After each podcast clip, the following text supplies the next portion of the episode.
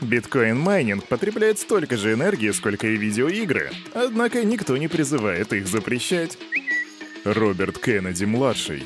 Кирюха, у нас что, опять фонк? Это фонк, йоу, салют Криптусы, привет, Крипто братва, Кирюха здесь, и команда Криптус желает вам потрясающего настроения. Что здесь происходит, спросишь ты, а я тебе скажу, происходит то, что происходит каждый день, Daily Digest, но сегодня Daily Digest особенный, потому что он пятничный. Да, Крипто братья и Крипто сестры, вы таки дождались, осталось лишь немножко поднапрячься и начнется уже вечер, а потом суббота. Ну а чтобы эти часы прошли smoothly, Кирюха заряжает вам пачку самого четкого, самого бодрого и самого кристально чистого настроения настроение, и сегодня я расскажу вам о том, от чего отказывается SEC, об инсайдерской NFT торговле, о том, любит ли CZ мемкоины и о том, кто говорит забирать деньги из банков. Все это в сегодняшнем выпуске сразу после распаковки рынка. Погнали! Пакую, пакую, распакую, время делать а анбоксинг. Заходим на Crypto Bubbles, давайте посмотрим, что принес нам сегодняшний день. Как бы у меня тут недельный таймфрейм не стоял, не сты... Ухо-хо! Спасибо тебе, Пеппа, ты вновь растешь на 86,8%. 20 Кстати, мне кто-то вчера написал в личку, а стоит ли покупать Пеппа? Я сказал, ну подумай сам. И вроде чувак купил, чувак, если да, мои поздравления. По минусам. Суи минус 8,3%, LDO Finance минус 4,6%, FLR минус 4, Мина минус 4%. И знаете, несмотря на этот огромный Пеппа пузырь, все равно, Пеппа пузырь, понимаете, о чем я? Несмотря на огромный этот пузырек Пеппа, у нас все равно сегодня рынок находится в минусе, но это не споганит нашего настроения. Давайте посмотрим на то, как себя чувствует сегодня биткоин. Биткоин чувствует себя потрясающе. Получается, что весь рынок у нас как бы упал, но как бы основной драйвер этого рынка биткоина себя чувствует просто распрекраснейше. Полпроцента роста. Да, он не в минусе. Сегодня он стоит 29 236 баксов. Эфириум 1898 долларов. Цена не падает ни вверх, ни вниз по сравнению со вчерашним днем. Капа рынка на 1 триллион 197 миллиардов 876 миллионов при доминации биткоина 47,3%. Вау!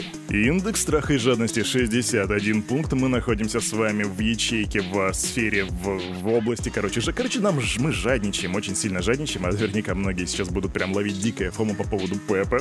Я вас понимаю, потому что я сам не залетал в эту позицию, так что я с вами, ребята. Но как бы то ни было, и именно так выглядит рынок на эту пятницу 5 мая 2023 года. Кстати, обратите внимание, пятница, 5 мая, пятый месяц, triple five. Так что день сегодня должен пройти просто на пятерочку. А теперь погнали к новостям. Фу. Вот казалось бы, а что в крипте может быть более невинным, чем NFT-торговля? Прикольные обезьянки, разные там всякие камни, цифровое искусство и так далее. Однако, что ты скажешь, если узнаешь, что за NFT можно получить вполне себе реальное судебное дело? Америка, и там прокуроры выиграли первый в истории США судебный процесс по инсайдерской торговле цифровыми активами, где бывший сотрудник NFT-маркетплейса OpenSea был признан виновным в использовании конфиденциальной информации для получения прибыли. Так подожди, если дело в Америке, то как они вообще в принципе признали какую-то инсайдерскую торговлю чем-то вроде NFT? Это же даже не актив. Все верно, скамчик. Присяжные признали бывшего менеджера по продукту платформы Натаниэля Чистейна виновным в мошенничестве и отмывании денег. Однако, в отличие от разбирательств, где в центре внимания находятся какие-то обвинения в мошенничестве с ценными бумагами, в этот раз человека обвинили в мошенничестве с использованием электронных средств связи. Именно таким образом прокурорам удалось обойти вопрос классификации NFT как актива. В общем, да, хитрая бюрократическая тема. Но нам наверняка все еще интересно, а что же Чистейн такого делал? А он отвечал, между прочим, за выбор NFT раздела тренды, то бишь те самые изображения, которые размещались на первой полосе главной страницы OpenSea. Ты понимаешь, какая власть была у этого человека? Ведь попадание любой NFT-шки в этот раздел сайта обычно приводило к немедленному скачку их цены. И согласно обвинению, OpenSea держала в секрете информацию о коллекциях NFT, выбранных для отображения на главной странице, но Честейн обладал этой информацией и заранее скупал десятки нужных изображений. А как только они были опубликованы в трендах, то сразу же продавал их по цене в несколько раз превышающей цену покупки. Ну, короче, да, инсайдерская торговля, где он был, собственно, и... и тем, кто давал эту информацию, и тем, кто ее, собственно, потреблял. В собственных интересах работал работал чувак и только в своих. Ну а с другой стороны, ну а кто бы так не хотел? Это ж так удобно. Однако только кажется, потому что в действительности он не так уж и много заработал, всего лишь 57 тысяч долларов. И то даже не в долларах, а в эфириуме. Сколько ему впаяют, не особо понятно, однако у самого обвиняемого остается последний козырь. Дело в том, что сам он утверждает, что никогда не конвертировал вырученные средства в доллары и, следовательно, не получал никакой прибыли, то бишь тоже пытается как-то вот так вот использовать бюрократию для того, чтобы выйти из воды сухим. А мы посмотрим, что будет дальше.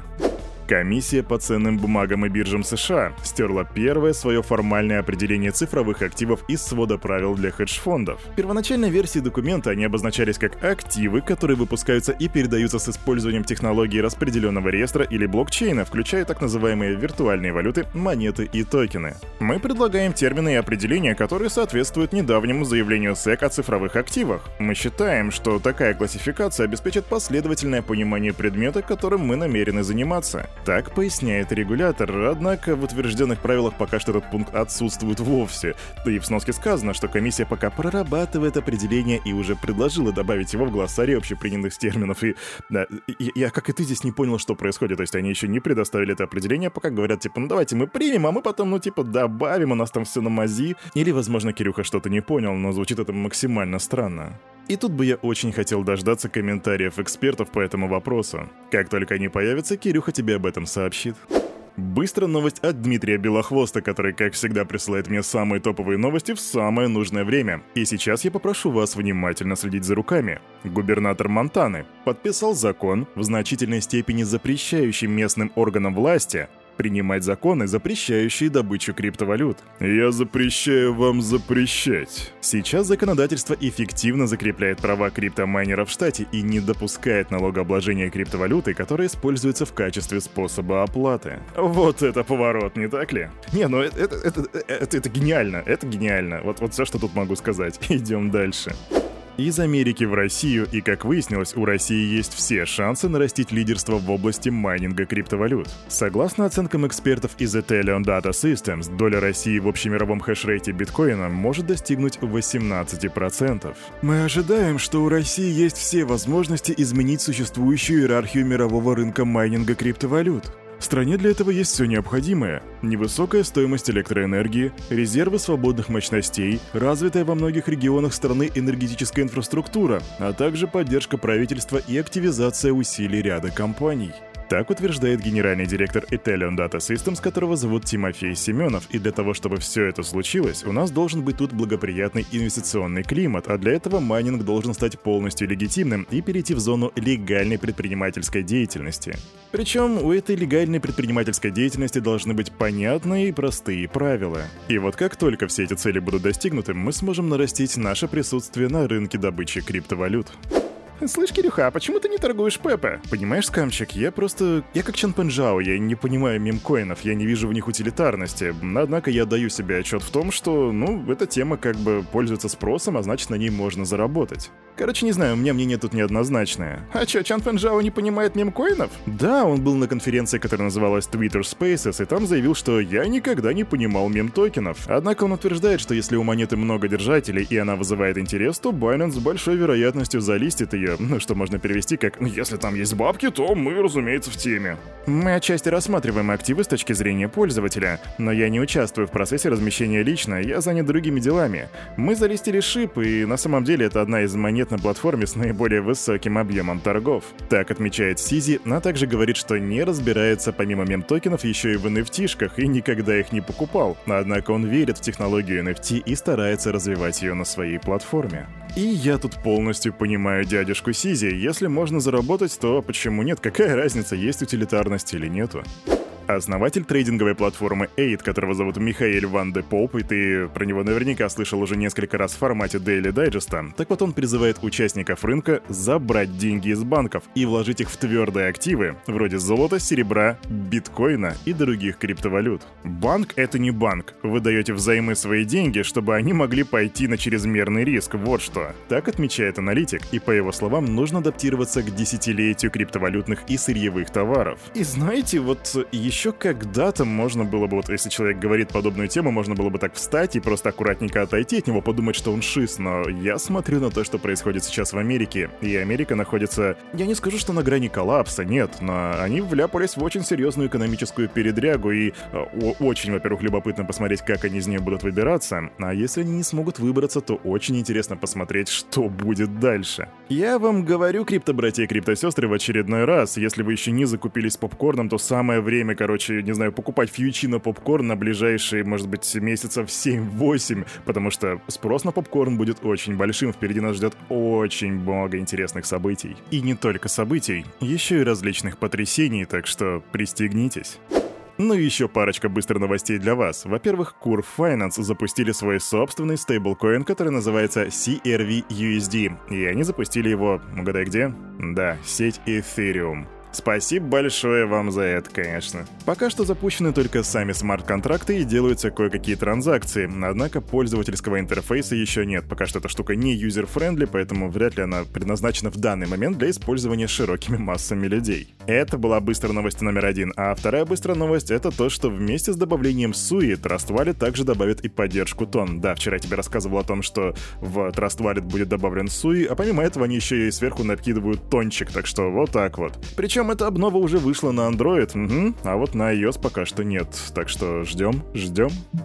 Ам, что, хочешь еще одну быструю новость? Да не вопрос, братишка, их у меня есть для тебя. Solana. В попытке повысить качество новых NFT-проектов фонд Solana Foundation инициировал конкурс для начинающих цифровых художников. В рамках штуки, которая будет называться NFT Showdown, авторы должны будут прислать свои бизнес-идеи и наработки для коллекций невзаимозаменяемых токенов, которые создают реальную полезность для индустрии моды, развлечений и игр. И если тебе это интересно, то имей в виду, что прием заявок открывается 10 июня июня, и компания выберет 10 победителей, которые получат рекомендации от Solana.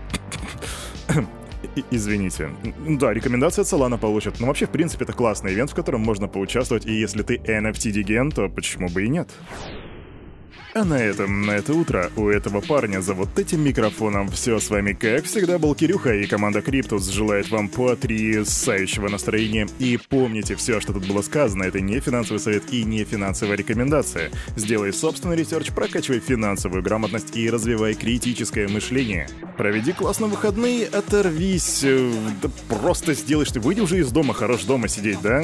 От тебя комп никуда не денется. Ну, главное, только дверь закрой, а то, а то денется. Братья и сестры, увидимся с вами в следующий понедельник в 9.00. Пока.